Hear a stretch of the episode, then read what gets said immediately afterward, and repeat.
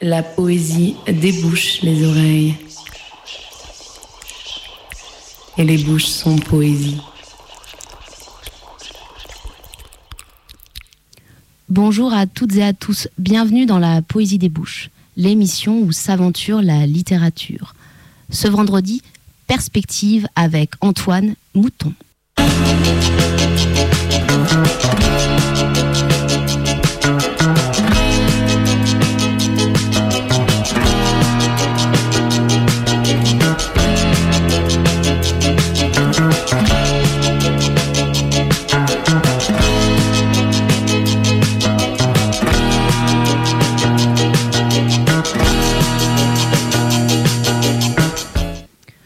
Commencer cette émission, le début du roman de Carson McCullers, Frankie Adams. C'est arrivé au cours de cet été vert et fou. Frankie avait 12 ans. Elle ne faisait partie d'aucun club ni de quoi que ce soit au monde. Elle était devenue un être sans attache qui traînait autour des portes et elle avait peur. En juin, les arbres avaient été d'un vert étourdissant mais les feuillages s'étaient mis à foncer peu à peu, et la ville était devenue noire et comme desséchée par le feu du soleil. Dans les premiers temps, Frankie avait l'habitude de se promener, sans avoir rien à faire de précis. Au petit matin et au crépuscule, les trottoirs de la ville étaient gris. Mais le soleil de midi les transformait en miroirs, et le ciment brûlait en scintillant comme du verre. Frankie avait fini par trouver que les trottoirs étaient trop chauds pour la plante de ses pieds. Et d'un autre côté, elle commençait à avoir des ennuis. Des ennuis si graves et si personnels qu'elle avait jugé préférable de rester calfeutrée chez elle. Et chez elle, il n'y avait que Berenice Sadie Brown et John Henry West. Ils restaient assis tous les trois autour de la table de la cuisine, parlant de choses, toujours les mêmes, les répétant à l'infini, si bien que pendant ce mois d'août, les mots s'étaient mis à rimer les uns avec les autres, en produisant une étrange musique. Chaque après-midi, le monde avait l'air de mourir, et tout devenait immobile. Cet été-là avait fini par ressembler à un cauchemar de fièvre verte ou à une jungle obscure et silencieuse derrière une vitre. Et puis, le dernier vendredi du mois d'août, tout avait changé brusquement. Si brusquement dans le désert de cet après-midi, Frankie ne savait plus où elle en était et ne comprenait plus rien.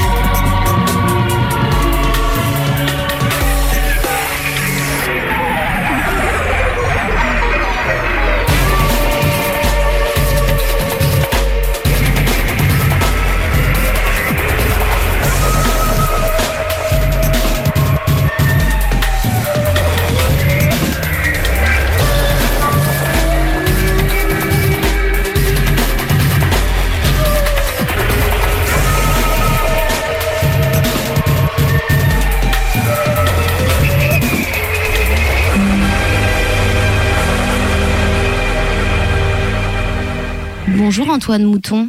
Bonjour Carole Bijou. Ça va bien? Oui, ça va. Oui. Tu, tu, arrives de. Alors, tu étais là cette semaine euh, puisque tu animais un, un atelier pour euh, l'ENSAT. Oui. Et euh, donc, tu connais aussi Lyon parce que tu y as passé euh, quelques, quelques temps Oui. plus jeune, c'est ça? Oui, oui, c'est ça. Voilà. Donc, tu es content de retrouver un peu euh, cet air lyonnais? C'est toujours étrange parce que c'est une période lointaine et puis ça réactive plein de choses, mais c'est bien justement de revenir pour traverser le fantasme gardé de Lyon. Très bien. Mm. Alors, je te présente et puis après, on, on discute tous les deux. Mm. Alors, Antoine Mouton, tu es né en 1981 et tu vis actuellement à Paris. Tu reçois le prix des apprentis et lycéens de la région PACA pour Au Nord tes parents, ton premier texte paru aux éditions La Dragonne en 2004. Tu évolues librement entre poésie et roman, je pense qu'on en reparlera plus tard. Ton premier roman, Le metteur en scène polonais, paru chez Christian Bourgeois, a été retenu dans la sélection du prix Médicis en 2015. Et puis on peut citer en 2011 Où vont ceux qui s'en vont à la Dragonne? En 2013 Les Chevals Morts aux éditions Les Effarés. Et puis en 2017 Chômage Monstre aux éditions La Contralée. Alors Antoine Mouton, du haut de tes 37 ans, peux-tu nous dire comment l'écriture et toi vous êtes-vous rencontrés? Bah, par euh, c'est une question de, de, rapport au monde. J'ai longtemps cherché à établir un rapport entre moi et le monde. Euh, disons un lien de, un lien en réalité. Et puis euh, j'ai testé diverses formes. Enfin, quand j'étais adolescent, j'ai par exemple tourné beaucoup de courts métrages. Euh, j'ai essayé d'être comédien aussi. Et puis bon, j'ai tenté de faire pas mal de choses, mais finalement la chose qui est restée de toutes ces tentatives de rejoindre une certaine forme de oui oui enfin de rapport au monde, c'était c'était l'écriture. Enfin ça, a été l'écriture. Ça a été l'écriture parce que c'est un rapport très euh, à la fois libre et solitaire. C'est-à-dire, euh, c'est quelque chose que je peux faire absolument sans les autres tout le temps, quand je veux. C'est-à-dire, il n'y a pas besoin de- que je m'organise pour écrire.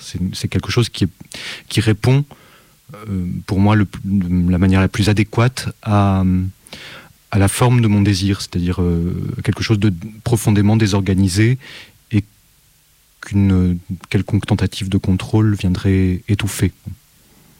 Tu t'organises pas pour écrire. Tu, tu n'es pas quelqu'un qu'on peut imaginer se lever à telle heure, se mettre à son bureau.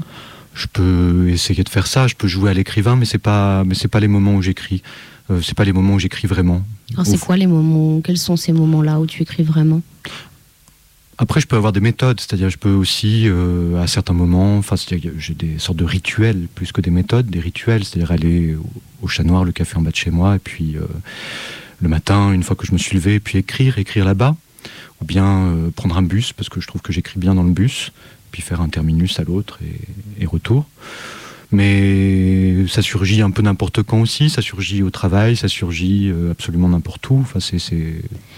Et alors, tu, tu parlais que tu t'étais essayé à d'au- à d'autres d'autres formes, dont le théâtre par exemple. Et Est-ce que l'écriture, ça a toujours été un fil rouge? C'est-à-dire, est-ce que tu écris depuis, depuis adolescent, peut-être même enfant, je n'en sais rien? Oui, oui, depuis enfant. Depuis enfant, j'écris. Depuis enfant, j'essaye de faire quelque chose avec, euh, avec ça. Avec les mots, avec le langage Oui, oui. D'accord. Et alors, tu es lecteur aussi, puisque tu m'as dit, euh, j'ai lu un, un de, de Frankie Adams de Carson McCullers, que tu as lu, tu m'as dit. Oui. Donc, tu es un, un lecteur. Oui. Alors, quels sont les textes ou les écrivains, les œuvres qui ont pu te marquer ou qui te marquent aujourd'hui encore? Oh, il y en a beaucoup. euh, Disons que, par exemple, le premier livre qui a été publié, je cherchais plus à cette époque à être publié. À 17 ans, j'avais lu L'Innommable de Beckett et je m'étais dit que je voulais écrire un livre. Avant, je voulais écrire et puis en lisant L'Innommable, j'ai voulu écrire un livre. Et donc, j'ai écrit un roman et puis je l'ai envoyé à différentes maisons d'édition qui me l'ont refusé. Et là, je me suis dit non, bah, je ne vais pas écrire de livre, je vais continuer à écrire. Et j'ai continué à écrire effectivement des choses. Et pendant une longue période, j'ai lu euh, un écrivain qui s'appelle Richard Morgiev. Euh, et j'étais tenté de lui écrire une lettre. Je voulais lui écrire, je voulais correspondre avec lui, lui dire, lui dire ce que son écriture me faisait. Et j'arrivais pas à lui écrire une lettre. J'ai fini par écrire un texte qui n'était pas une lettre, qui était un texte autonome, autonome de lui presque. Mais je lui ai envoyé quand même. Et c'est lui qui a fait en sorte de le publier en réalité. C'était Honore tes parents justement. Donc il y a- plein d'auteurs comme ça, c'est-à-dire que c'est aussi euh, lire qui, qui, qui me porte vers écrire. Euh, oui. Oui, puis là, ce qui est merveilleux, c'est que c'était un contemporain. Donc tu as pu vraiment communiquer avec lui et vous avez pu. Ça a été l'histoire d'une rencontre après, du coup. Oui, c'est ça. Son adresse était dans l'annuaire et puis, puis c'était possible de, de lui écrire. Très bien. et il a répondu. Alors tu vas nous lire un premier extrait que tu as choisi. Oui. C'est un texte de Daniel Colobert. Oui. Il donc. Il donc. Est-ce que tu veux nous dire, Antoine Mouton, pourquoi tu as choisi euh, cet extrait, ce, recueil, ce texte? Parce que Daniel Colobert, c'est quelqu'un dont l'écriture m'accompagne vraiment tout le temps. C'est quelqu'un dont l'écriture a vraiment résisté aux, années de lecture. C'est quelqu'un que je viens relire très régulièrement. Là, ça fait longtemps que je ne l'ai pas relu et justement, je me suis dit que c'était le moyen de, peut-être oui, un moyen de la retrouver, euh, de retrouver ce qui, ce qui en elle euh, me plaît absolument et, va au-delà même de la question de plaire. C'est-à-dire, je crois que c'est quelqu'un qui, euh, qui continue d'accompagner, de m'accompagner en l'occurrence, mais qui, qui peut accompagner largement, je crois.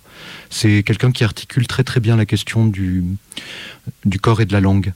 Euh, et comme c'est une question que je me pose beaucoup parce que c'est quelque chose qui me manque en fait dans, dans, le fait d'écrire, le fait d'écrire plutôt que jouer, c'est quand même se séparer un peu de la possibilité du corps, enfin la possibilité pour le corps de faire des choses, euh, parce que écrire c'est quand même rester plus ou moins immobile. Enfin bon, euh, elle non justement, elle renonce pas au corps dans l'écriture et, et ça m'intéresse, ça m'intéresse réellement. Je pense que tu nous fais très curieux là, on est, on est curieux, on t'écoute.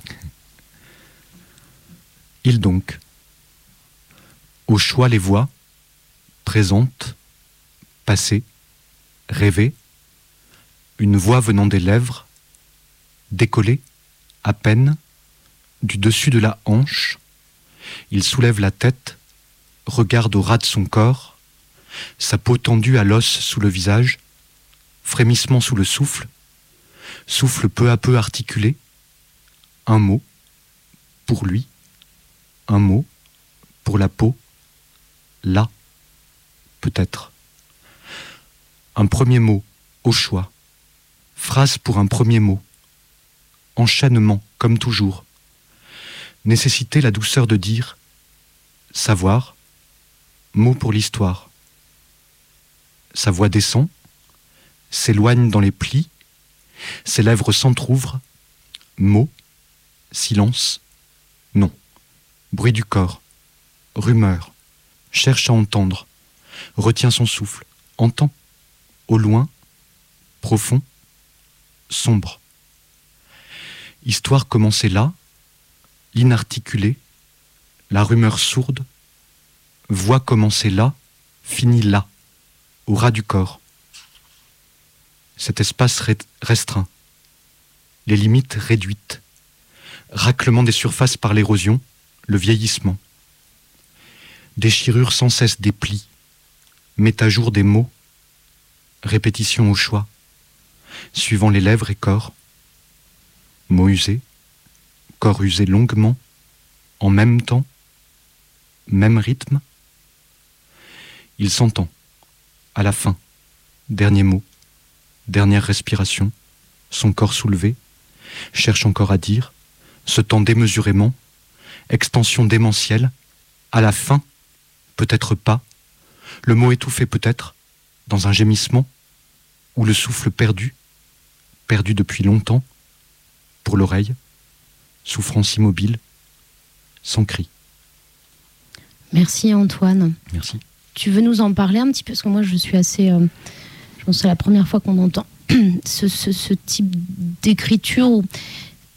Est-ce que c'est pas difficile de, lire un texte comme celui-ci? C'est une vraie euh, difficulté, mais une difficulté qui, qui est pleine de, de, je dirais pas de secret ou de mystère, mais de, de trouvailles, justement. C'est-à-dire que c'est quelque chose, c'est des textes dans lesquels il y a des choses à trouver et des choses à trouver qui, qui déjouent la question de l'intellect qui vont passer par le sensible, par le sensible et le souffle. Il y a très, il y a, il y a très fortement, en fait, entre chaque euh, morceau, qu'on peut entendre, il y a des tirés très souvent. Et ces tirés, cette articulation comme ça, des morceaux de phrases entre eux, je, les vois en permanence comme des corps, comme des tentatives de prendre corps. Et, Daniel Colobert, elle, me semble faire ça vraiment de manière euh, euh, à la fois extrême, c'est-à-dire jusqu'au point de peut-être euh, un point, un point d'inintelligible, mais aussi, justement, par cet extrémisme, elle, trouve, elle trouve une manière de, de quand même parvenir, enfin de parvenir à l'autre, je crois, en tout cas pour moi. Merci. Merci. On écoute le premier extrait musical que tu as choisi, c'est un morceau d'Olof Arnalds. Pourquoi ce morceau, Antoine? Parce que c'est un morceau euh, où on entend la langue islandaise et puis c'est hum, bon j'ai vécu un peu en Islande et il y a quelque chose où la langue islandaise bon me touche beaucoup mais de par sa nature rocailleuse et justement comme je pensais à Daniel Colobert on sent qu'elle fait du français quelque chose qui n'est plus du tout la langue très charmante enfin très très sinueuse ou euh, articulée au contraire elle la désarticule vraiment et ce qu'on entend avec euh, Olaf Arnalds qui quand même a une voix très très euh, séduisante malgré tout, elle, elle, le fait avec une, avec une langue qui, elle, est beaucoup plus euh, heurtée. On écoute Olaf Arnalds.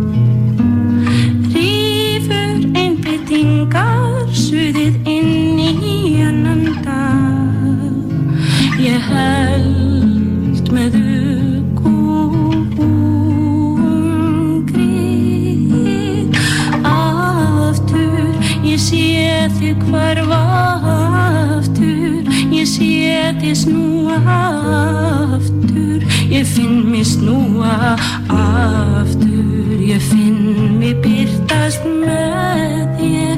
Ég finn mig hverfa með þér. Ég sé þig hverfa frá mér.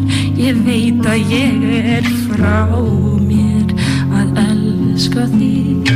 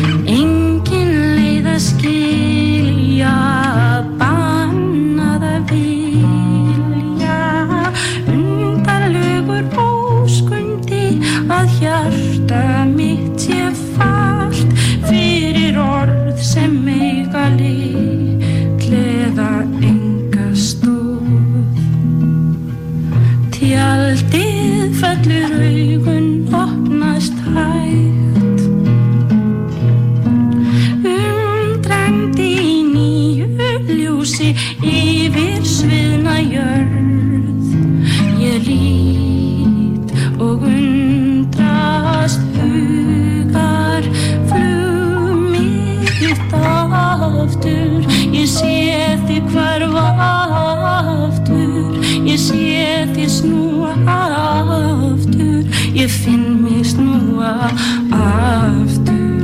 Ég finn mér byrtast með þér. Ég finn mér hverfa með þér. Ég seti hverfa frá mér Og verða hverfa frá þér. Ég um það fjarta mitt. Alors vous êtes bien dans la poésie des bouches et nous sommes en compagnie d'Antoine Mouton. Alors Antoine, j'ai une question parce que tout à l'heure j'ai dit rapidement que tu écrivais et de la poésie et du roman, mmh. de genre bien particulier. Et donc j'aimerais savoir quelle place occupe chacun. Le, les, les, les poèmes que j'ai. Enfin, les romans, c'est. C'est une construction. C'est quelque chose qui se construit et qui demande en fait beaucoup de rester sur place. Le poème, je pense pas. En tout cas, c'est comme ça que je fais une séparation, une distinction, s'il faut la faire, parce que parfois elle se fait pas quand, quand j'écris moi-même. Je sais pas forcément a priori si je vais écrire un roman ou un poème. J'ai quand même une idée, mais j'ai une idée de la longueur, surtout de la, longueur du souffle, mais parfois je peux écrire un poème très long et parfois un roman très court qui devient du coup un petit texte, mais, mais qui est quand même, disons, romanesque et pas poétique. Bon. Et le poème, c'est plus quelque chose qui aurait qui a à voir avec euh, ce qui échoue, pas ce qui échoue au sens de l'échec, mais ce qui s'échoue en fait. Enfin, c'est-à-dire que je dirais pas que le roman est quelque chose qui réussit, le poème quelque chose qui échoue, mais c'est ce qui a échoué, ce qui s'est échoué. C'est des vies pas non vécues, mais euh, des, vies, des vies qui n'ont pas vécu longtemps et, et, dont on a la mémoire. Euh, c'est la mémoire de quelque chose peut-être aussi qui n'a pas eu lieu, et donc ça a à voir avec ça, je crois. Et donc, on, tu, parlais de théâtre, tu parlais que tu avais été comédien. Est-ce que tu t'es déjà essayé à l'écriture dramaturgique, fin de théâtre? Oui, c'est arrivé. Oui, oui, ça arrive encore. Je, je, je, sais. Après, euh, bon, il se trouve que les, poèmes que j'écris souvent sont mis en scène euh, et cette forme-là me convient pour le moment. J'aimerais bien réussir à écrire des, dialogues aussi parce que ça m'intéresserait beaucoup. Ça m'intéresse beaucoup là dans le monde dans lequel on vit de, tenter de, de figurer ce que c'est qu'une conversation. Euh, parce que j'ai l'impression qu'il en manque pas mal. Mais bon, pour le moment, euh, pour le moment, c'est plus, enfin, c'est des choses que je garde encore un peu. Et ton ton rapport tout à l'heure en, off, on, parlait de viscéralité hmm. et d'intellect. Hmm. Alors ça peut paraître un peu euh, comme quoi il y avait peut-être donc en littérature ou dans l'art des choses plus viscérales ou, et puis des choses qu'on intellectualisait davantage. Hmm. Toi, ton travail, tu dirais qu'il passe par quelle zone C'est toutes les zones à la fois, de préférence. C'est-à-dire que c'est là que ça commence à être intéressant, c'est quand le, justement le faisceau est le plus large possible, que ça passe par le sensible, par le, viscéral ou par, l'intellect aussi, par le, rêve. Je veux dire, il y a, y a, beaucoup de biais en réalité. Et et oui, j'aime bien l'idée d'une multiplication de ces biais. D'accord, hmm. très bien.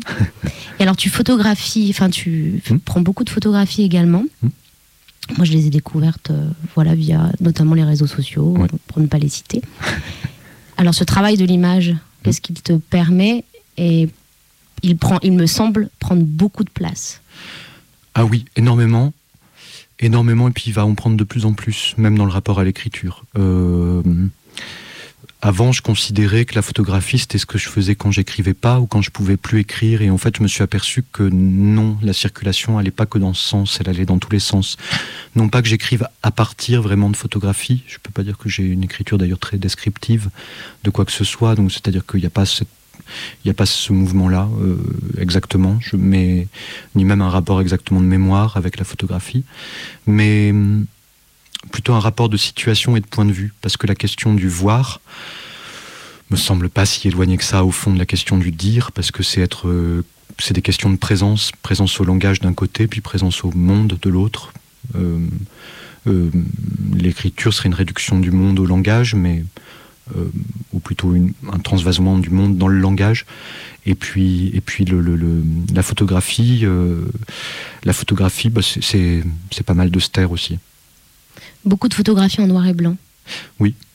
Est-ce que tu peux expliquer ce choix-là? C'est plus simple pour moi. Je trouve que c'est plus simple d'avoir que deux, que couleurs avec tous les gris au milieu qui font voilà mais c'est à dire que la couleur j'aime bien aussi euh, j'essaie ça mais je trouve ça plus difficile c'est beaucoup de données surtout là les couleurs euh, bon, les couleurs de la ville, quoi, c'est compliqué. Il y en a tellement. Enfin, c'est. Ouais. Oui, parce que c'est beaucoup des, des, espaces que tu prends en photographie. Oui. C'est comme ça que je les lis, en tout oui, cas. Oui, Cette question de l'espace, des matières, des paysages, voilà. Parfois avec des formes d'ailleurs qu'on ne reconnaît pas toujours, je trouve. Il y a du flou, oui. Voilà, il y a du flou. Oui.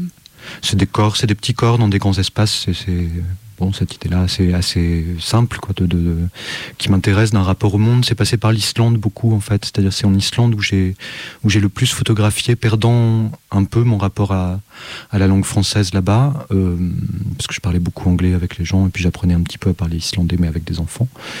Euh, j'ai beaucoup plus euh, photographié qu'écrit.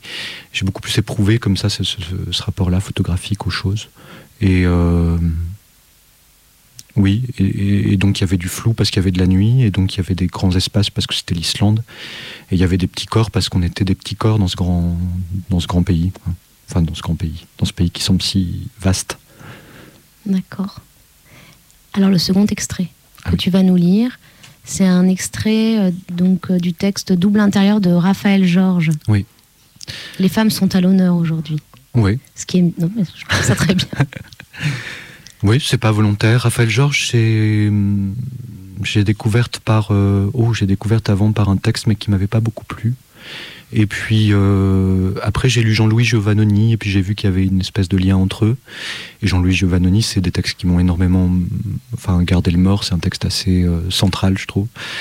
Et, et, donc je me suis intéressé plus à Raphaël Georges. Je me suis dit bon, je vais relire, je vais relire ce qu'elle a fait, ce qu'elle a écrit pour voir si, si c'était moi qui avais tort ou si c'était. Et je suis tombé sur ce texte double intérieur qui est, enfin, moi qui m'a subjugué parce que c'est une manière de, de, de de s'adresser la parole. C'est-à-dire qu'elle a trouvé quelque chose où la parole vient ouvrir un espace en elle inconnu d'elle et elle y va. C'est-à-dire, elle établit un dialogue entre, en, entre elle et elle. Très bien. Raphaël Georges par Antoine Mouton. Double intérieur. J'ai longtemps pensé à ne plus parler, mais il me reste une générosité. Je tâcherai de te peupler de ton absence pour faire venir tous ceux qui sont partis. Je puis répondre à toutes tes questions, aucune ne me gêne. Non pas que j'y sois indifférente, mais il y a un peu de cela. Lorsque j'ai décidé de t'apercevoir, je me suis senti impressionné, mais ce n'était pas toi qui m'impressionnais, c'était moi-même. Un long rire m'a prise et je me suis envoyé alors toute une correspondance, une série de lettres. Au début, je raisonnais fort bien, je croyais nécessaire que tu portes le même nom que moi de façon à ce que je puisse exister absente. Dans cette folie, ce n'était pas un désir de ne plus exister, au contraire, je cherchais à me rendre absente de tous les lieux où je passais afin d'être là où je n'étais pas. Je me disais que rien ne serait perdu puisque je trouverais les lettres à mon retour. Elle m'attendrait, elle me désirerait, attestant ainsi de ma volonté de vivre, de m'aimer. J'aurais collectionné les enveloppes, les timbres avec leurs dates, signe que j'aurais vécu, et qu'en ce temps-là, on me parla, on m'écrivit. Me fondre dans ce on originaire pour guetter ma transparence. Toutefois, il est dangereux de vouloir être soi et l'autre dans le même temps. De vouloir occuper la place de celui qui reçoit, cette mégalomanie à vouloir être dans l'impalpable, dans l'absence et en même temps partout à la fois, pour anéantir tout mouvement, toute profondeur, tout écho, et retrouver seulement les manuscrits d'une vie antérieure à celle qui se découvre maintenant et tout originale sur des longs papiers tachés. Équilibre étrange qui rend possible que j'interpelle quiconque. C'est toi et ce n'est pas toi. Mais tu ne connaîtras plus aucune solitude, sauf celle qui me convient, celle avec laquelle je compose le poids des absents pour mieux les rendre nécessaires. Cette volonté d'écrire en tous sens et de façon décousue marquait pour moi le début de quelque chose. Je crois pouvoir dire que je désire donner un sens dégagé à la matière de ce quotidien. Donner un sens à travers l'écho du silence. J'aurais bien entendu pu me résoudre à parler seul et tout haut. On aurait dit que cela revenait au même. Mais je sais moi que non. Je le sais à cette impossibilité à s'écrire à soi-même, qui tant révèle l'enfermement dans la culpabilité capitale. Là est la peine de mort. C'était plus simple, plus sérieux, de t'imaginer pareille et différente. Pareille à cause de cette lucidité de la foi impossible, et différente parce que les mots, inévitablement, créent leur distance. Ils ont montré qu'ils ne m'appartiennent pas. Ils ont montré que rien ne peut m'appartenir. Mais ils ont été des joueurs, ils ont accepté la confusion. Ils sont sans moi sur la page, une fois inscrits. Merci euh, Antoine. Je trouve que ce texte, bon, on entend euh, vraiment un dialogue entre euh, donc Raphaël Georges et, elle-même. Hmm. Mais je trouve qu'on pourrait aussi se retrouver là-dedans. je trouve, en tout cas, sur ce rapport. Pour, je pense qu'on est nombreux à écrire, même si c'est des petites notes, etc. Hmm. Et on se cherche aussi dans l'écriture. Et quand elle parle même de s'envoyer des lettres, je, trouve que c'est très intéressant ce rapport, en tout cas, de, de, de l'écriture à soi, et c'est vrai qu'on a, on est entre le, un peu une sensation de journal. Enfin, moi, j'avais un peu une sensation de journal, vraiment. Ce qu'on peut, ce qu'on peut faire quand on écrit, quand on se parle. Oui, oui, je crois que c'est assez proche. Et puis, mais c'est un journal. Enfin, c'est-à-dire, c'est comme un journal, mais c'est aussi, c'est-à-dire que trouvant un rapport à elle-même, elle ouvre un espace en fait. C'est-à-dire, c'est-à-dire elle, crée une distance entre elle-même et elle-même. Et dans cet espace, on peut, je crois, nous s'y glisser. C'est comme ça qu'on. Enfin, c'est aussi pour ça que les journaux, je trouve, édités, enfin bon, euh, qu'on peut lire, sont, souvent intéressants. C'est-à-dire, d'autant plus quand, quand, quand l'écrivain ne sait pas que ce journal va être édité, parce que, parce que finalement, c'est très très ouvert, parfois très obscène, mais obscène parce que très ouvert, justement. On écoute le second extrait que tu as choisi, c'est un extrait de Beach House, Space Song. Pourquoi ce morceau, Antoine Mouton? Parce que je l'aime bien. J'ai presque pas plus de raisons que ça. C'est vrai qu'il est très cool. Alors on l'écoute.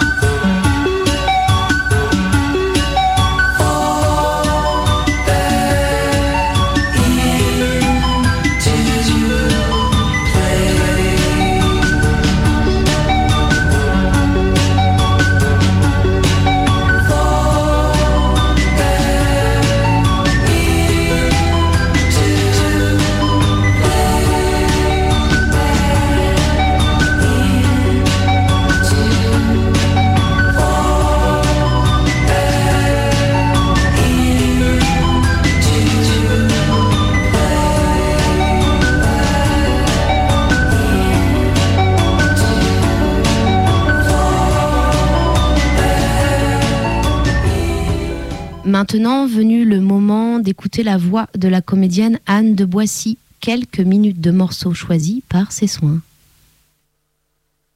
Aujourd'hui, les premières pages de Fleurs de Jean-Baptiste Cabot aux éditions La Passe du Vent. 1. 29 janvier. Fleurs. Fleurs en obscurité, fleurs primordiales, fleurs de soupe, fleurs engluées en chaud magma de grumeaux éclos dans la matière, moite pâte à verre, pâte à lumière naissante, se désagglutinent et s'élance, se lance dans le vide, fleur, emplit le vide, fleur, prend fait et forme pour la course, et qu'importe qu'on la compte, la course en temps ou en espace, avance et sculpte son passage, arabesque sa progression, fleur, crée tout de rien, découpe amas et systèmes, cisèle nébuleuse, pose, céleste, repères personnels et propres lieux, régions, axes, géographie, coordonnées. Fleurs fusent, s'approprient, s'installent, grandissantes sans cesse, impérieuses. Dès naissance ne s'inscrit qu'en infini, qu'en éternel. Fleur première, fleur ultime, fleur tout, fleur s'étend et perce la nuit. 2. La distance nous a, nous, immobile, parcouru, tu as paru enfin, paru ici, mon aimé, paru pour la première fois, enrobé de ta nuit, nuit de soi, nuit, nuit protectrice, nuit, étoile, toi vêtu de cette nuit de jour que tes champs remplissent de pierres voyageuses parcourant l'espace, nuit intime que ne pénètre nul regard. Nuit profonde, nuit, nuit poétique et solitaire, nuit couvrante en drap de tulle sur toi. Tu as paru, sorti de cette vision brillante et singulière du monde dont tu ourles le sens et les frontières. Nuit invisible, et là fut mon premier silence. Fleurs, fleurs fixes, fleurs en terrain de terre, fleurs reflets du bas, scellées des comètes voyageuses du haut, gracieuses invisibles, miroirs d'espace, pétales de gaz s'étiolent aux franges des panaches, cœurs corolles de pierres fusant, grondements aveugles et graves en cinémascope, du feu consumant les propulsants. Ici-bas, ici, fleurs radars sur la terre s'élèvent vers les cieux, tournée vers ses sœurs géantes des géants du vide. 3. Dans cette gare où nous nous étions dit que nous ne nous embrasserions pas, j'ai couvert mon silence de paroles pour désactiver l'instant. Fleurs, fleurs de cuisse, pétales rose bouton, fines fleurs, exquises orchidées, fleurs sans tête, tournent et grimpent en tête, fleurs, au sens monte et fait girouette le monde à son essence, mobile quasi, court abstraite au cœur, court au ventre, en tout lieu de l'émotion, car pas toujours accessible dans ces lointaines collines, fleurs voulues, car pas toujours, en chair et au jour, immobile à guibole, caché en race forêt comme nature d'hiver, se balance sous rempart de coton, fleurs et attend la nuit pour s'émouvoir. Mais dès lors, dès lors, Fleur fait fleuve d'effluves nocturnes. Dès lors, fleur s'offre et s'épanouit, et ses cascades sur rivière des parfums. 4. Mon bel amour, tu m'as murmuré hier, à l'orée de la deuxième de nos nuits, murmuré tant serré pourtant entre mes bras enrobés, tant cherchant pourtant ainsi que moi avec moi cherchant la géométrie de la nuit, la juste position du corps épousant l'autre corps. Murmurer, toi, que nous ne devions pas dormir enlacés. Et je mis ici un autre de mes silences, car cachant l'inverse envie du nouvel amoureux s'éprenant après tant d'attentes, bel amour, j'ai puisé dans cet amour qui nous lie que ne ravage ni ne détruit ni passion, ni raison, amour bien plus encore en raison de cela, la certitude de la lenteur nécessaire, la force de défaire mes bras, l'envie de ton envie. Je t'ai laissé t'endormir contre moi, et sans te tromper, toi, dans l'inconscience de la nuit, je me suis détachée de toi, moi, pour enfin séparer de toi, moi, m'endormir. Fleur, fleur, dis-je, te dévore le cœur, quand toi en ville et elle la campagne, quand au parc, toi, pour tes enfants, et elle, la nature, fleurs sous bois, champs, hauteur, air, air, air, fond d'espace, de mer, bord de terre, aiguille, gouffre, ravin, pic, crevasse, liberté, décide, et n'a pas besoin de toi pour être fleur. Pousse ci, pousse là, pour elle. Et toi, toi, ben toi, municipal, au parc.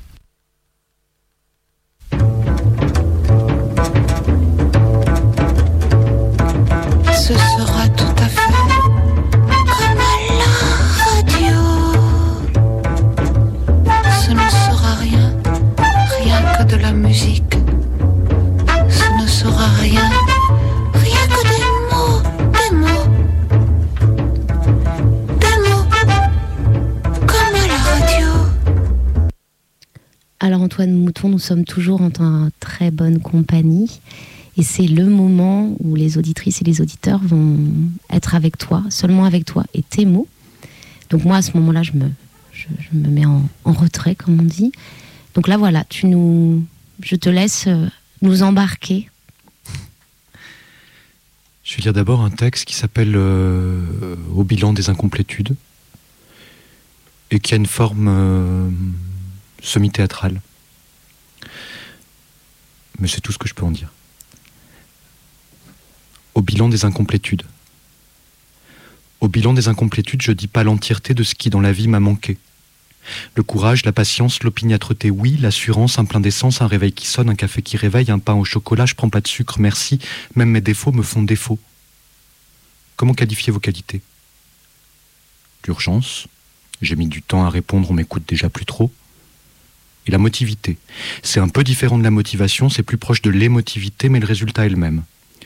Puis le souci du bordel bien fait, le sens du rien, je cours plutôt bien mais pas en ligne droite. Et puis des fois c'est pas pareil, donc l'imprévisibilité, la visibilité, il y a tant de trucs qui me traversent plutôt que de me contourner, l'habileté, et l'habile avec ça. Qu'est-ce que vous faites là? J'ai travaillé de travers. J'ai bu un verre au travail, on a relevé l'anecdote, mais on m'a laissé par terre. J'ai titubé, j'étais plus titulaire, on m'a dit la prochaine fois que je t'y prends, c'était pas des paroles en l'air. Votre travail, vous l'aimiez? Quand je me réveillais, je baillais, la vie m'embrassait, je l'ai jamais trouvé très professionnel. Je travaillais et d'ordinaire, mais d'ordinaire, je jeûnais jusqu'à plus me voir vieillir. Plus jeune, j'avais les nerfs, mais bientôt j'ai plus eu que les os. Je variais, je déraillais, et sans entrer dans les détails et sans énumérer les averses, quand même, ça me travaillait. Je valais rien qui rêve, je tergiversais, mais le vertige m'entaillait. Je ravitaillais toutes les vertèbres, histoire de tenir debout, même à dormir pendu par les entrailles du qui c'est qui te paye.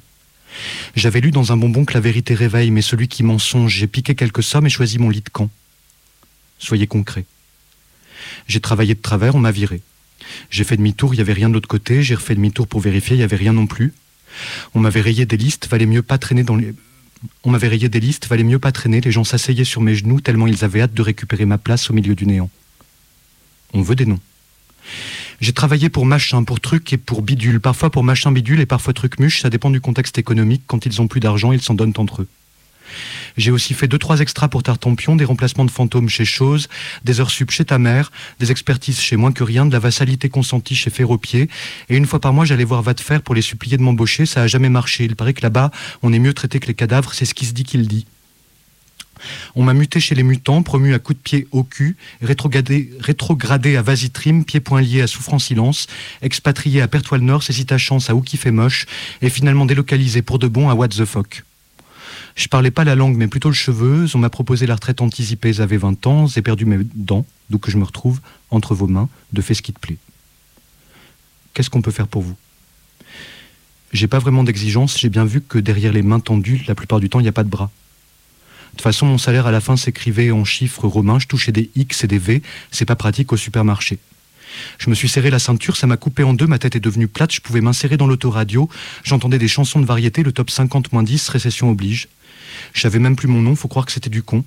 Alors voilà, si vous entendez parler d'une saloperie, ben n'hésitez pas, c'est pour moi.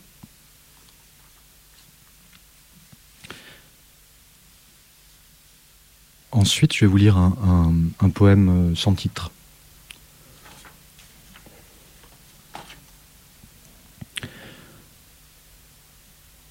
La rue gargouille et la rivière digère.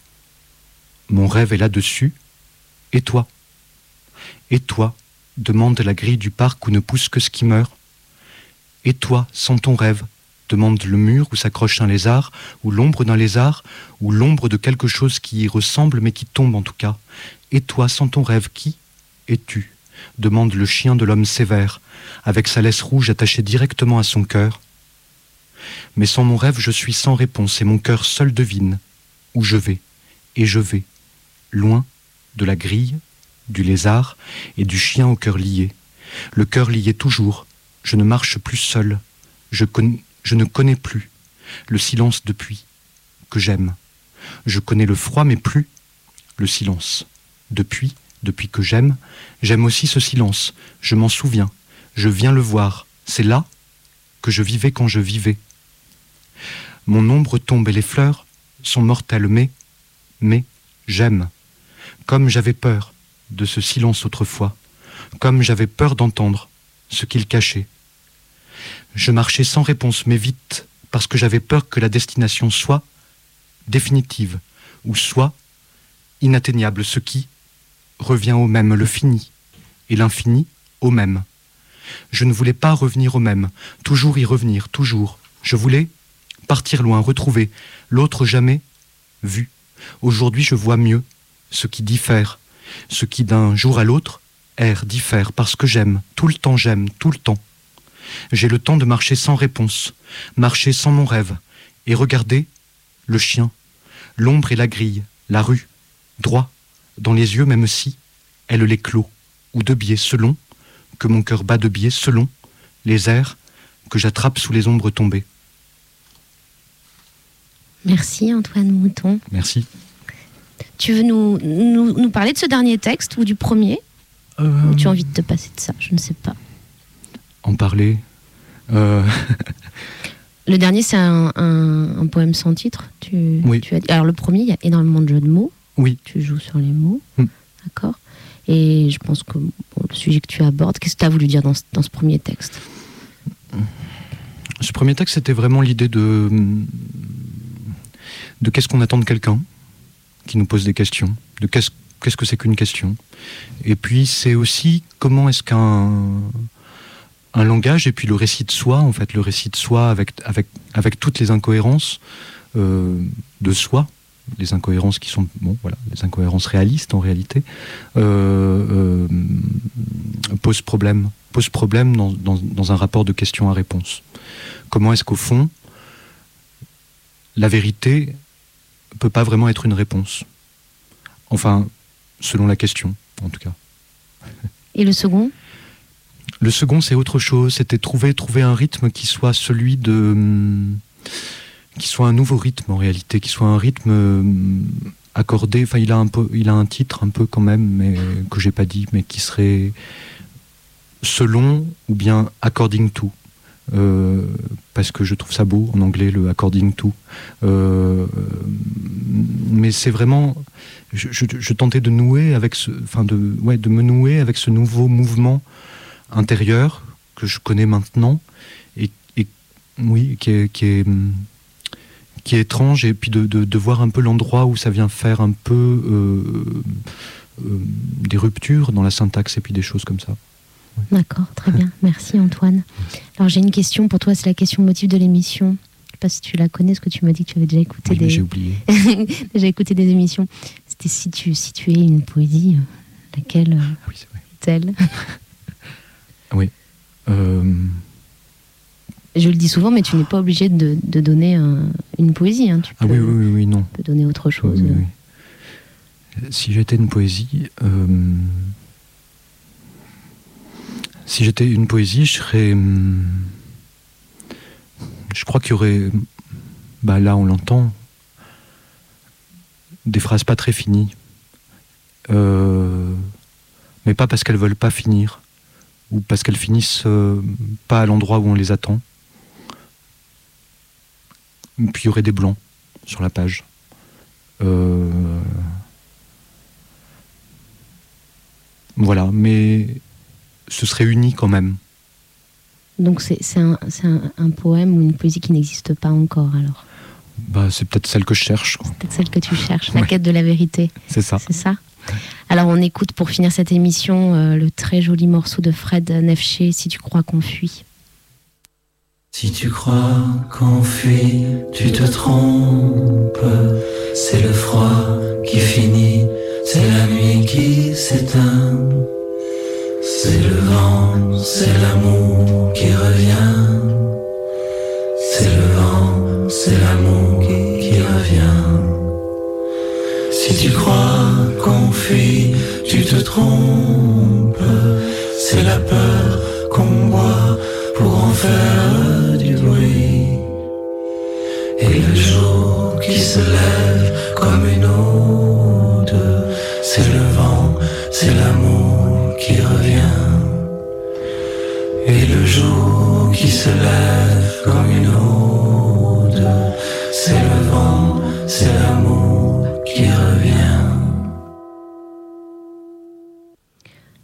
Remercie Antoine Mouton. Merci. Je suis ravie de t'avoir accueilli euh, aujourd'hui euh, à Radio Canu à Lyon et dans la Poésie des Bouches. Je remercie également Martha en régie qui a assuré comme toujours. La prochaine, c'est le 10 mai, on fait un bond dans le temps, on prend des vacances, on se repose, on va lire de la poésie partout, avec Paola Pigani. La poésie des bouches se réécoute sur le site donc de l'émission et puis sur son audioblog Arte. Voilà, je vous embrasse et à très vite les auditeurs.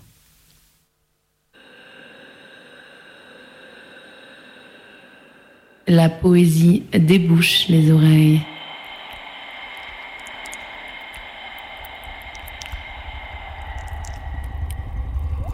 Y a-t-il plus céleste que cela?